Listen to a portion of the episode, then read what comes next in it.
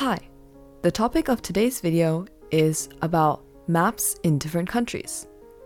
The way that countries might look at maps or produce maps are dependent on the kind of culture and where they are situated in the world. Today, we're going to focus on mainly four ways of how countries display their maps. This is an example of a very popular way of displaying countries on a map in China.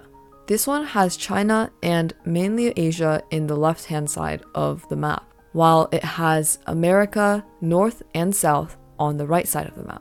It also has the international date line, which is a line that separates what is the day before and what is the day after as the center. This map also has the Pacific Ocean in the middle of the screen. Now, this is the map that a lot of Western countries, including the US and Europe, uses.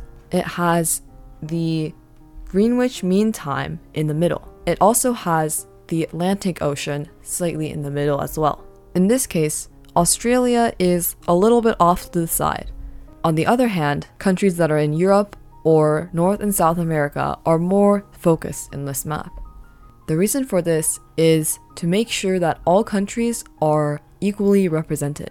If the map was centered on the North American side of the globe, then countries like Russia or maybe some parts of China would be cut in half, and it would look slightly awkward. That's why most maps focus on cutting in the middle in places like the ocean, so that each country has a shot at being fairly represented. Another type of map is the UN logo.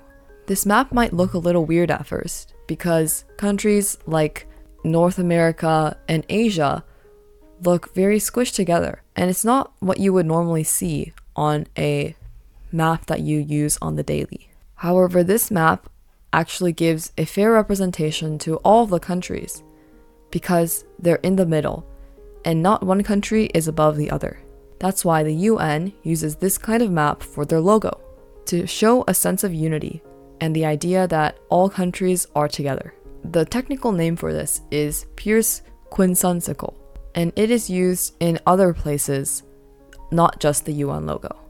Now, the last type of map is a little bit for fun. Not a lot of places actually use this map officially, but it is just as accurate as all of the other maps that we have seen today. The reason why this map is a little bit different is, first, the countries that are typically on the bottom of the map are oriented upwards. And second, the countries that are normally on the northern side of the map are very, very enlarged. Look at the size of Russia compared to other countries like China, Kazakhstan, and Mongolia and India. It's probably double or triple the size of many of them. Now, this is not actually representative of what it actually looks like in the globe, because when people make maps, they have to project the Earth's sphere onto a flat surface. Some countries are more distorted than others. I've actually seen this in many places.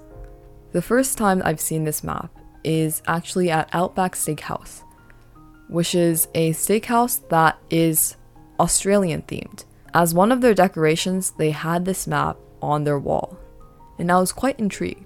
The second place that I saw this map was in my geography teacher's classroom last year. It really gives a new sense of looking at the world, because this map is just as valid as the other maps, because it doesn't matter whether you're looking at the globe from north to south or south to north. It is just the same. This is also sold as a novelty item in Australia for tourists, because Australia is at the very top of the map, unlike normally where they are in the bottom.